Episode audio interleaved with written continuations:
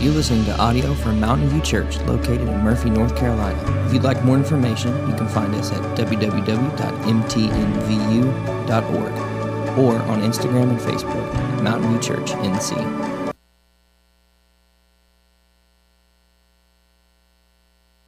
Well, good morning. How are we doing this morning? Good. Well, it's good to see all of you. If this is your first time at Mountain View, welcome. My name's Mike. I'm one of the pastors, and uh, it is good to have you here. Um, we hope the service is a real blessing to you this morning. Um, a reminder that didn't make it into the announcements that I spoke a bit about last week Pinwheel Tutoring uh, launches tomorrow right here at Mountain View. And there are plenty of opportunities for you to volunteer. In fact, it's a great way for you to have an impact on kids and families in our community. And uh, if you'd like to plug in, there are some flyers out in the Connection Center. You're welcome to grab one on your way out this morning. Well, I invite you to turn to the book of Habakkuk. We are in the middle of a series walking through this uh, prayer journal of one of the minor prophets of the Old Testament. And we're going to be finishing out chapter 1 and diving into chapter 2 this morning. Well, I sat in my car in the parking lot of the church and I just stared at the red brick house across the street. It was February and it was cold and overcast outside. The trees were barren, and so was my soul. I found myself questioning everything I believed. Everything. I felt utterly betrayed by God. You see, a couple of years before, I'd stepped out in faith, believing God was leading me in a particular direction, but nothing ever materialized. Doors opened and doors closed again and again. So I began to think that God might just want me to stay put right where I was. At first, that thought was pretty hard to take. And for a time, I wasn't happy about it. But I got there. I really, really did. In fact, I became more than okay with staying put. I was excited to continue doing what I was doing. That's why it hurt so much when I was told that I was going to be let go. Now, on the human side of things, it was understandable. The budget constraints were real, and they had allowed me to continue doing what I was doing for two years while I explored the Lord's direction. On the spiritual side of things, not so much. Why would God cut my feet right out from underneath me at the very moment I'd become content? Joyful, even, about the idea of planting myself right where I was for the long haul. The whole thing felt like some spiritual sucker punch to the gut. Like I was the victim of some twisted game played by a deity who had nothing better to do than make the lives of his people miserable. I was in the midst of a spiritual crisis of faith, and I didn't know what to do. I didn't know how to process the thoughts that I was having and the things that I was feeling. I didn't know who I could talk to. And honestly, I was genuinely afraid of the spiritual and relational fallout if I just walked away from all of it. I wish I'd known the book of Habakkuk then like I do now. I think he would have been a helpful companion to have in the midst of that confusing storm. He had his own crisis of faith, you know. He asked God over and over again to do something about the evil and injustice in his country. And in spite of God's apparent silence and inaction in his country, he continued to believe that God would intervene and correct it all. But he never could have anticipated exactly what God was going to do. And when God finally did tell him how he planned to address all of it, it sent him into something of a faith free fall. Not every person, though, who walks with God has a crisis of faith. It's not some rite of passage you should inspect, you should expect if you entrust your life to the Lord Jesus Christ, nor is it something you should mourn if you've never had one. But a fair number of followers walk through such things. And for all kinds of reasons. Which is why I'm grateful that God has given us access to the very personal prayers of this heartbroken prophet. You know, some people fight significant doubts about whether or not they're really saved. Some people fight significant doubts about whether or not God actually loves them. Some fight significant doubts about things the Bible teaches.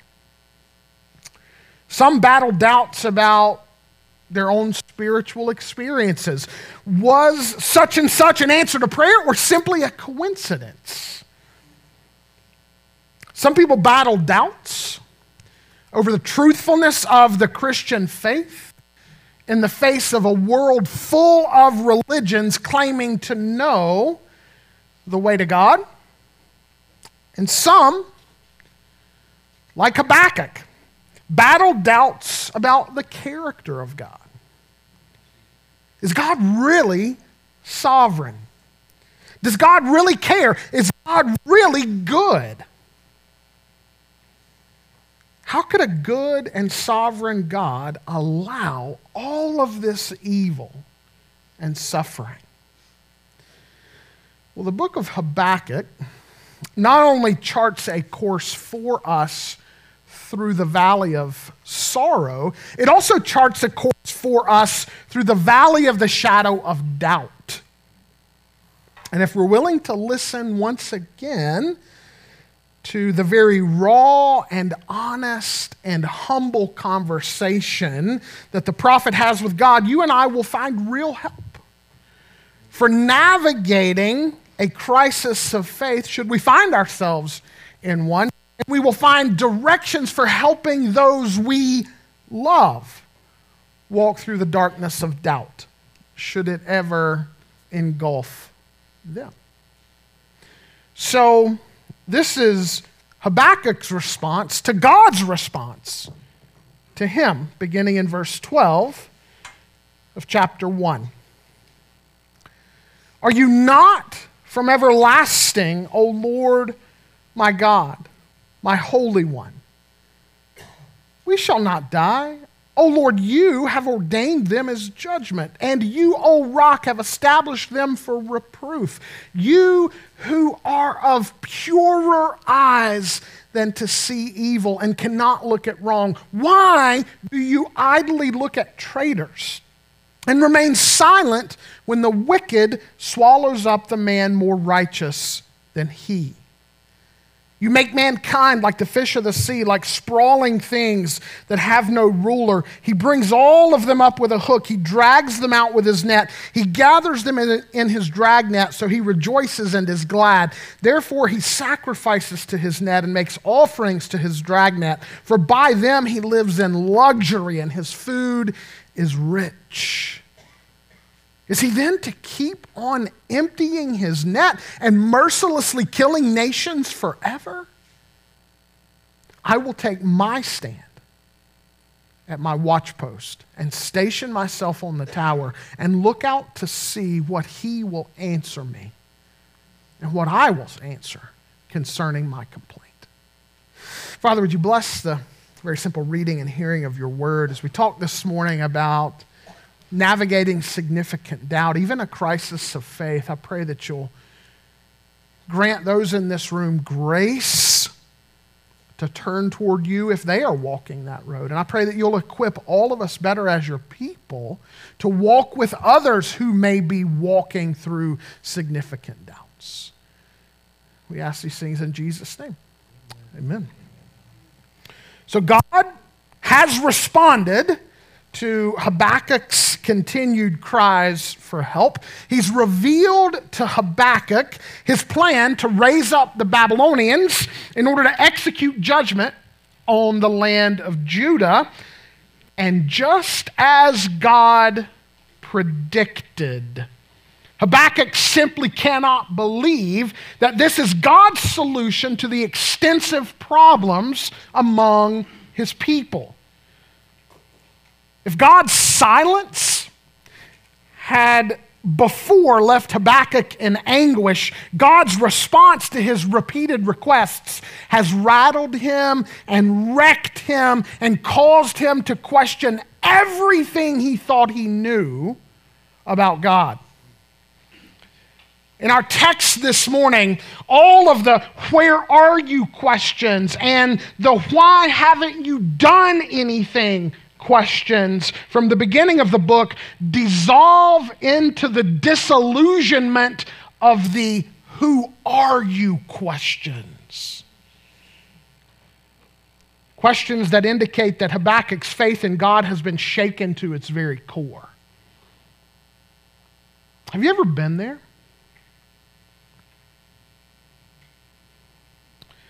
Three questions in our text. From a man who thought he knew God, who thought he knew what to expect from God, a man who is still eager to know and understand God in spite of, or perhaps because of what he's just heard from God. Question number one, he asks in verse 12 are you not from everlasting, O Lord my God, my Holy One? Certainly we shall not die. In other words, are you not an infinite God? Is the covenant that you established with your people not binding based on who you are? Surely you're not going to level this place and destroy your people. Surely you can't just sit by and watch as this happens. Question number two, in verse 13 You are of purer eyes than to see evil. And you can't look it wrong. I know you're a holy God.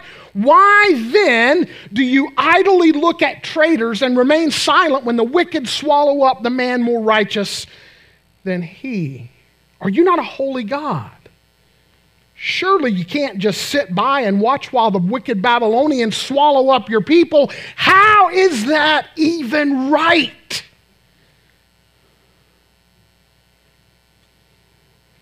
And then question number three, in verse 17 of chapter 1. Is he, the Chaldeans, the Babylonians, this people coming to invade Judah, is he then to keep on emptying his net and mercilessly killing nations forever? That summarizes what Habakkuk writes from verses 14 through 17, which we can basically summarize this way Are you not the creator of all things who deserves glory and honor from all peoples? In those verses, he talks about how the Babylonians basically go out and conquer all these people, and then they give glory to themselves for doing it. So Habakkuk says, Surely you didn't make the nations so that the Babylonians could gobble them up, live in luxury as a result, and give praise to their false gods for empowering them to overrun every people on earth. That doesn't seem to fit with who you are.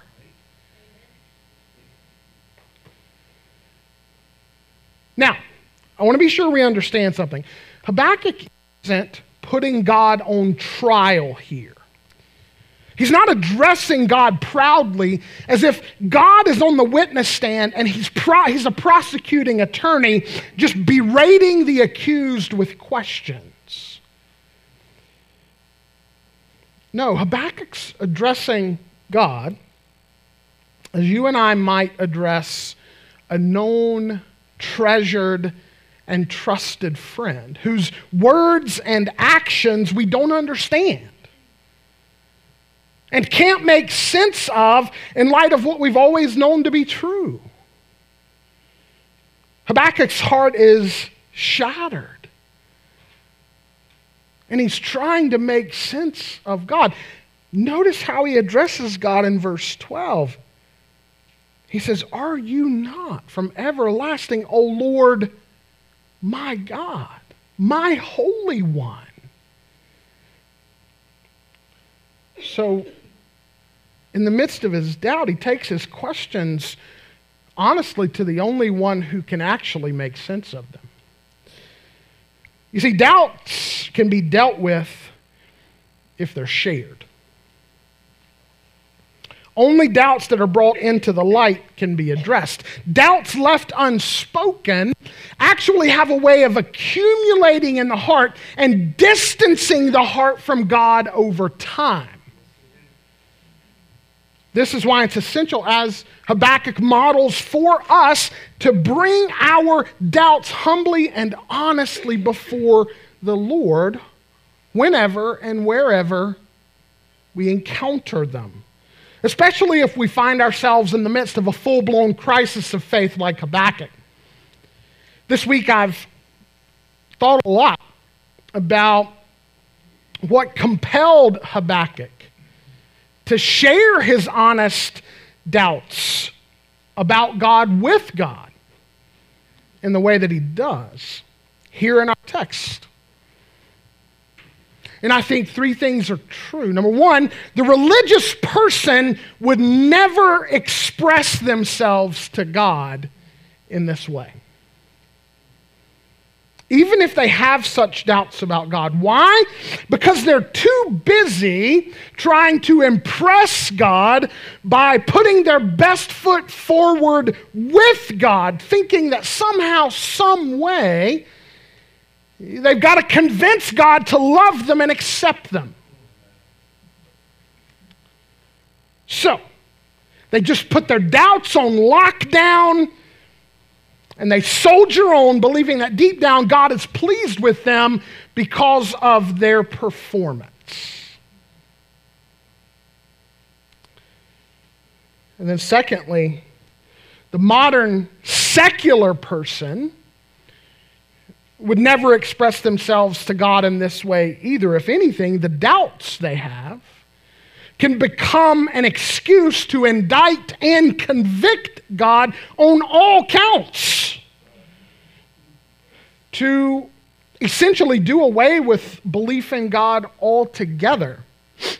Because he does things and allows things the modern secular person doesn't understand. It's the equivalent of canceling God because you don't agree with God's work and God's ways. But Habakkuk is different. He comes to God and he wrestles with God and he refuses to let go of God even when he can't make sense of God. This is the road less traveled. Now, what makes the difference? Habakkuk has undoubtedly experienced the grace of God. There's no other way that he could come into the presence of God and express his doubts about God to God. He knows the God who would ultimately be revealed in Jesus Christ, the God who responds kindly and tenderly to the humble and the honest plea I believe, help my unbelief. To doubt God is the seed from which every subsequent sin sprang in the garden. And it shouldn't surprise us that we still wrestle with it as children of Adam and Eve who are in the process of being made whole by the Holy Spirit through faith in the Son of God.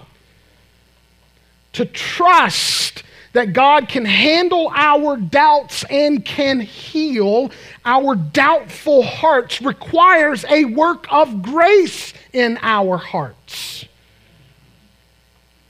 The kind that convinces you and me that we do not have to hide our doubts when we have them, but we can bring them into the light of His presence because God is gracious toward sinners who come humbly and honestly to Him for help. Do you have that kind of friendship with the Lord? Habakkuk's crisis of faith is an invitation into that kind of relationship with the Lord if you don't. The kind of relationship that is not based on your performance, but the kind of relationship that is based upon God's willingness to receive the one who comes humbly and honestly by faith.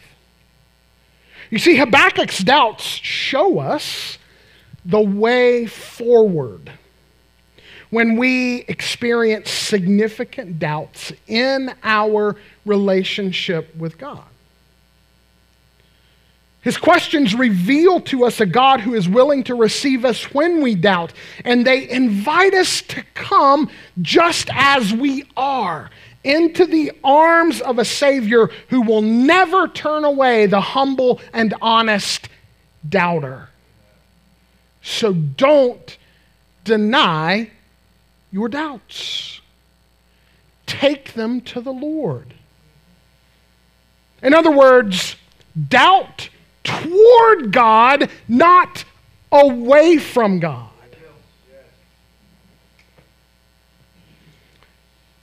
Secondly, I would suggest to you if you're experiencing significant doubts, or perhaps you will in the future, to search out saints who have wrestled with the Lord. I mentioned earlier my own regret that I did not know the book of Habakkuk during my own period of doubt like I do now. I really do think it would have helped me to know that I wasn't alone.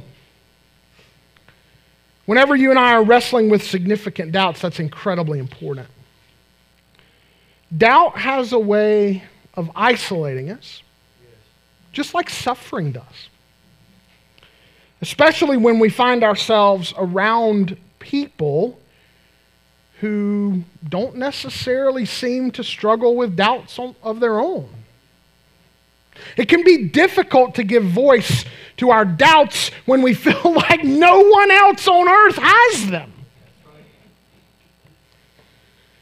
By the way, this is why we're told in Jude, verse 22, to have mercy on those who doubt. To create the kind of environment in our church and in our Bible studies and in our small groups and in our ministries for folks to express their doubts among the compassionate who will receive them. Be present with them, listen to them, pray with them, support them, and point them to the light and the truth that is in Jesus Christ. Too often in churches, those who have doubts and who have expressed them have been reprimanded, ostracized, and made to feel as if they don't belong because they have genuine questions. This should not be. When Jude writes, Have mercy on those who doubt, he uses a word that means wavering uncertainty. He's calling those who represent Christ to be tender toward those who are at odds with themselves over competing truth claims. And he's telling us not to crush or condemn such people, but to help them. Last week I shared with you an old hymn, God Moves in a Mysterious Way, written by William Cowper in the late 1700s. I also told you that for much of his life, he suffered from severe anxiety and depression, and that John Newton, the pastor and author of Amazing Grace, proved to be a good friend to him, a good example of what it means to bear the mercy of Christ unto the distressed and doubting soul. During those seasons when Cowper doubted his own salvation, Newton wrote to him numerous times, reminding him of the evidences of God's grace that he had seen in his life along the way, assuring him as best he could that he was indeed a child of God. When you and I are in the throes of doubt, it is so incredibly helpful to have good, godly, and merciful friends. If you're there this morning in the throes of doubt, I encourage you to search them out particularly those who have wrestled with doubt themselves. Some of them may be long dead, like Habakkuk and John the Baptist. Remember, there was a point in his own life when he had questions about whether or not Jesus was actually the Messiah. And then there were some of Jesus' own disciples, actually, who, as Jesus was preparing to ascend into heaven after his resurrection and after imparting to them the Great Commission, at the end of the Gospel of Matthew, it says, as all of them looked on, that some of them doubted. Some of them doubted even after they had seen and heard so many amazing things. And then there are people in church history like William Cowper and Charles Spurgeon and C.S. Lewis and Mother Teresa and Martin Luther. Others may be alive and well and they may, may minister to you from a distance through their writings or even their music. Andrew Peterson's music has been food for my soul, particularly during the season when I experienced deep doubts about God. And still others may be a part of your church family. In fact, this morning, um, I want to take a chance here. If you've experienced a crisis of faith in your life at any point along the way, would you be willing to admit it this morning? So that those among us who are currently walking through the dark road of doubt might know, at the very least, that they are not alone. Wow.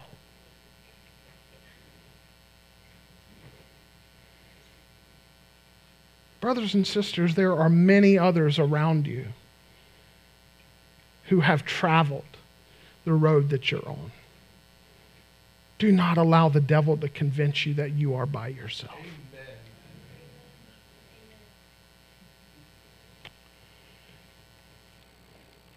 The third thing I want you to see this morning is this, or the third thing I want you to encourage you with is take heart.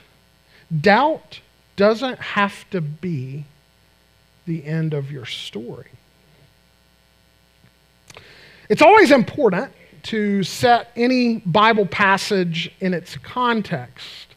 If we do that with our text this morning, we see that Habakkuk's doubts aren't the end of his story. And they don't have to be the end of yours either.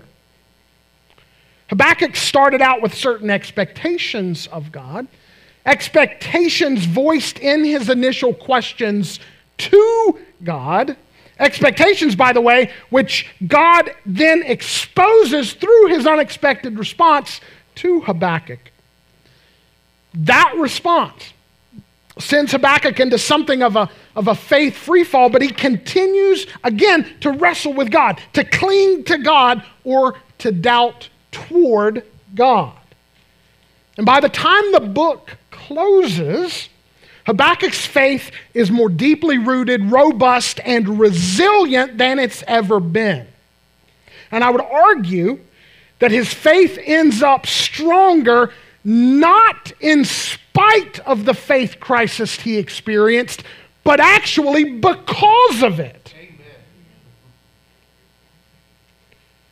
Significant doubt can feel like a darkness that simply won't lift, which is why it's so helpful to pay attention to Habakkuk's entire story.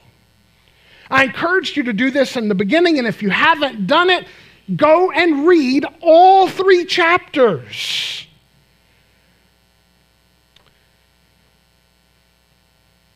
It's so important and so helpful because it helps us to remember that God might just be working to strengthen your faith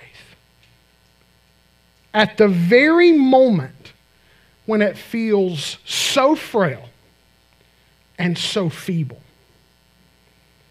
The devil would have you believe your days as a follower of Jesus are done because of your doubt, but that does not have to be the case. For one thing, doubt is not the opposite of faith, unbelief is. However, once doubt enters and infects our lives, it's easy to assume that you and I have caught some kind of incurable disease. Oftentimes, we just don't know any other way to process it. So we just assume that we've boarded the train to the land of complete and utter unbelief. But what if there's another way to view our doubts? Even the significant ones we experience when in a crisis of faith, like a laser guided bomb drops into our laps. Charles Spurgeon once said that when God begins to work, it always looks more like an undoing than a doing. I want to say that again. Charles Spurgeon once said that when God begins to work, it always looks more like an undoing than a doing. That's certainly what Habakkuk experienced in God's answer to his heartbroken prayers. But even God's judgment on Judah would not be the end of the story of the people of God. If you find yourself wrestling with significant doubt this morning, take heart. God might just be tearing out the flimsy foundation that you've been walking on for years. Assumed beliefs that you inherited from your family or from a former church or from a particular spiritual hero, and he may be re- preparing to replace those with the kind of tested trust in him that can carry you through difficult seasons to come. Seasons that might otherwise cause you to wither and die had he not previously provided the drought conditions that compelled the roots of your faith to go deeper in this season of your life in search of the living water. Viewed from this angle, significant doubts that compel us to ask significant questions like Habakkuk asks of God can actually provide us with an opportunity to examine our often unexamined beliefs about God, which is an incredibly healthy thing, by the way.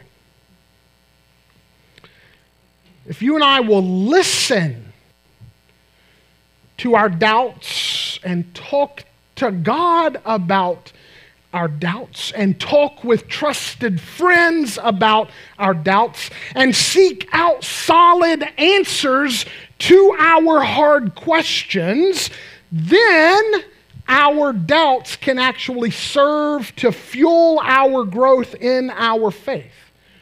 Rather than causing us to falter or even fall away from the faith. A pastor wrote these words a few years ago, and I think they are incredibly wise. Quote, a faith without some doubts is like a human body without any antibodies in it. People who blithely go through life too busy or indifferent to ask hard questions about why they believe as they do will find themselves defenseless against either the experience of tragedy or the probing questions of a smart skeptic. A person's faith can collapse almost overnight if she has failed over the years to listen patiently to her own doubts which should only be discarded after long reflection. In other words, take your doubts seriously. Take your doubts to God. Take your doubts to the scriptures. Take your doubts to godly and trusted friends. Take your doubts to task. It's lazy to do otherwise. Consider this message and the questions of the prophet Habakkuk your permission to actually go to the mat with God. To wrestle long and hard if you have to, and to refuse, like Jacob, to let go of God until he blesses you like he blessed Habakkuk by the end of the book with a far richer, far more robust and resilient faith that is stronger and more certain of God's goodness and God's sovereignty and God's wisdom as a direct result of the wrestling.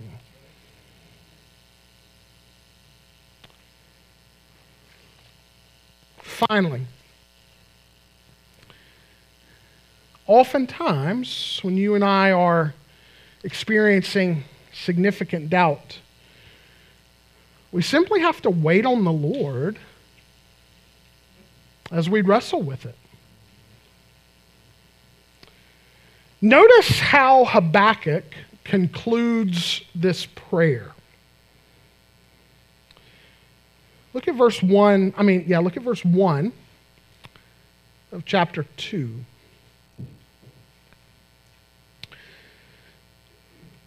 I will take my stand at my watchpost and station myself on the tower and look out to see what he will say to me and what I will answer concerning my complaint.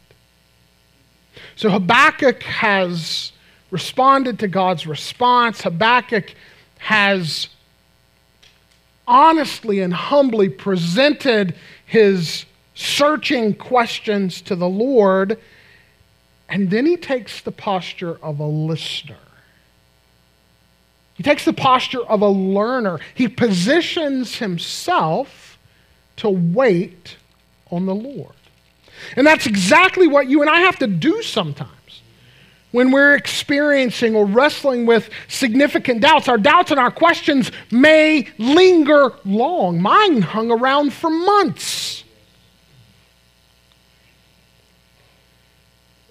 For some unknown reason, Thomas, one of the twelve, wasn't with the rest of the disciples when Jesus appeared to them on the evening of the day of his resurrection. So naturally, the other disciples told him that they had seen the Lord. And what was Thomas's response? Yeah, right.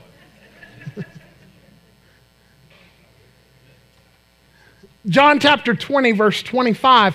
Unless I see in his hands the mark of the nails and place my finger into the mark of the nails and place my hand into his side, I will never believe. Wow.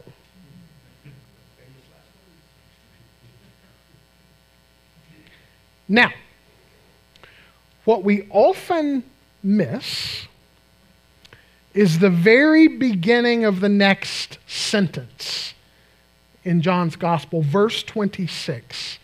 Eight days later. Eight days later. His disciples were inside again, and Thomas was with them. Although the doors were locked, Jesus came and stood among them. Eight days later, why the delay? Obviously, Jesus wasn't hindered by locked doors,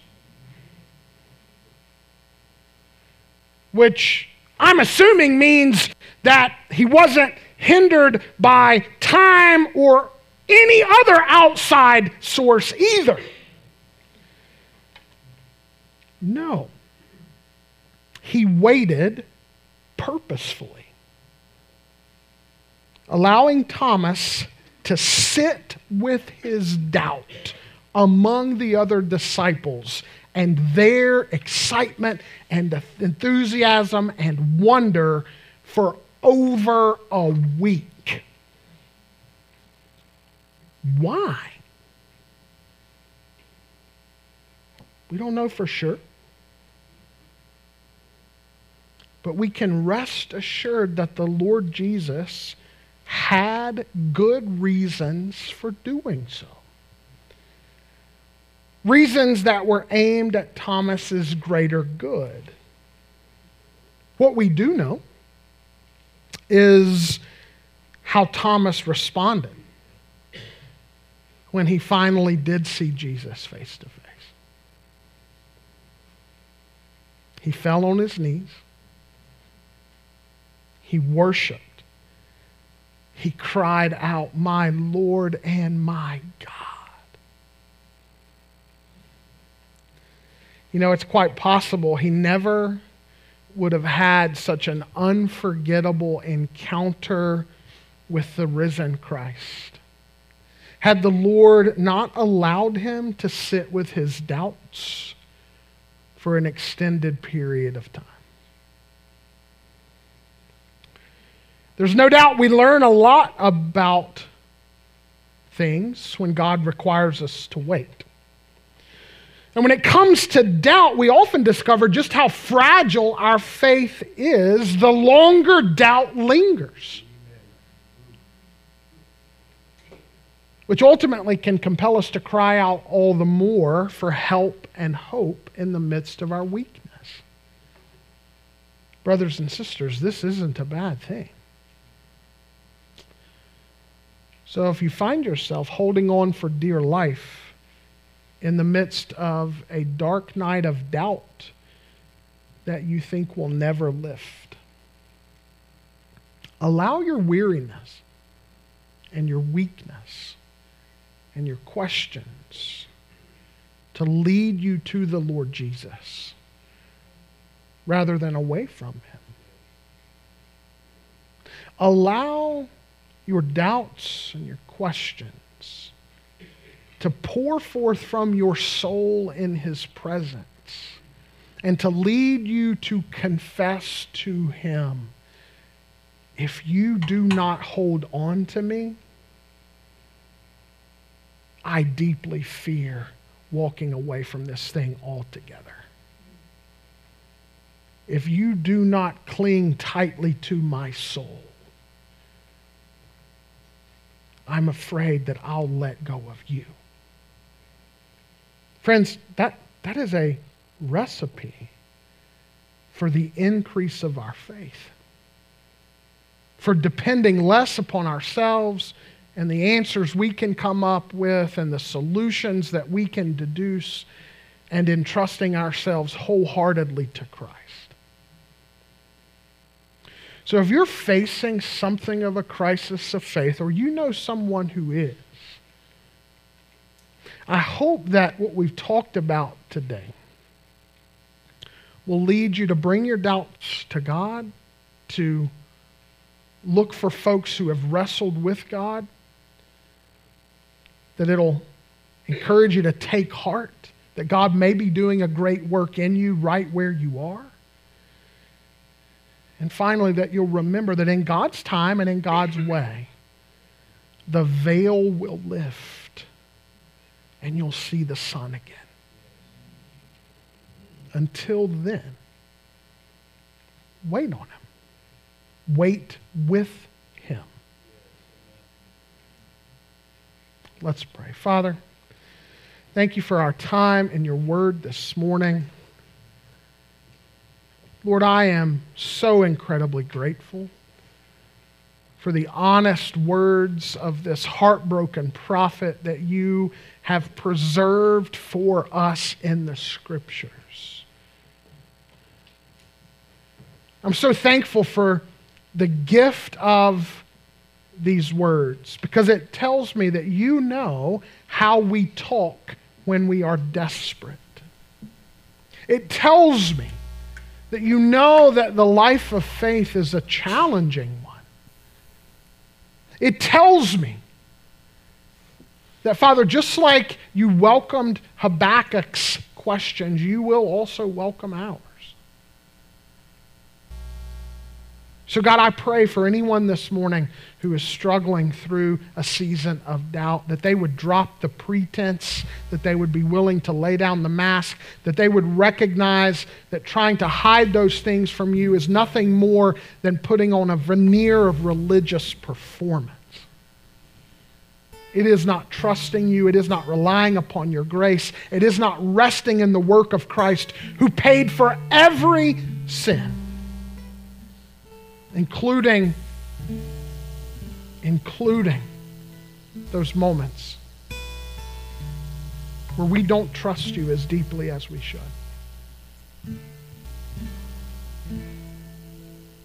So, Lord, minister to hearts here this morning as we close out our service. If there is anyone struggling with significant doubt, Lord, I pray that you would give them the courage, even to come down front and to kneel, so that other brothers and sisters may gather around them and pray for them. God, that could be an incredible gift to someone walking through the darkness of doubt right now. May you minister to all of us as we sing now. In Jesus' name.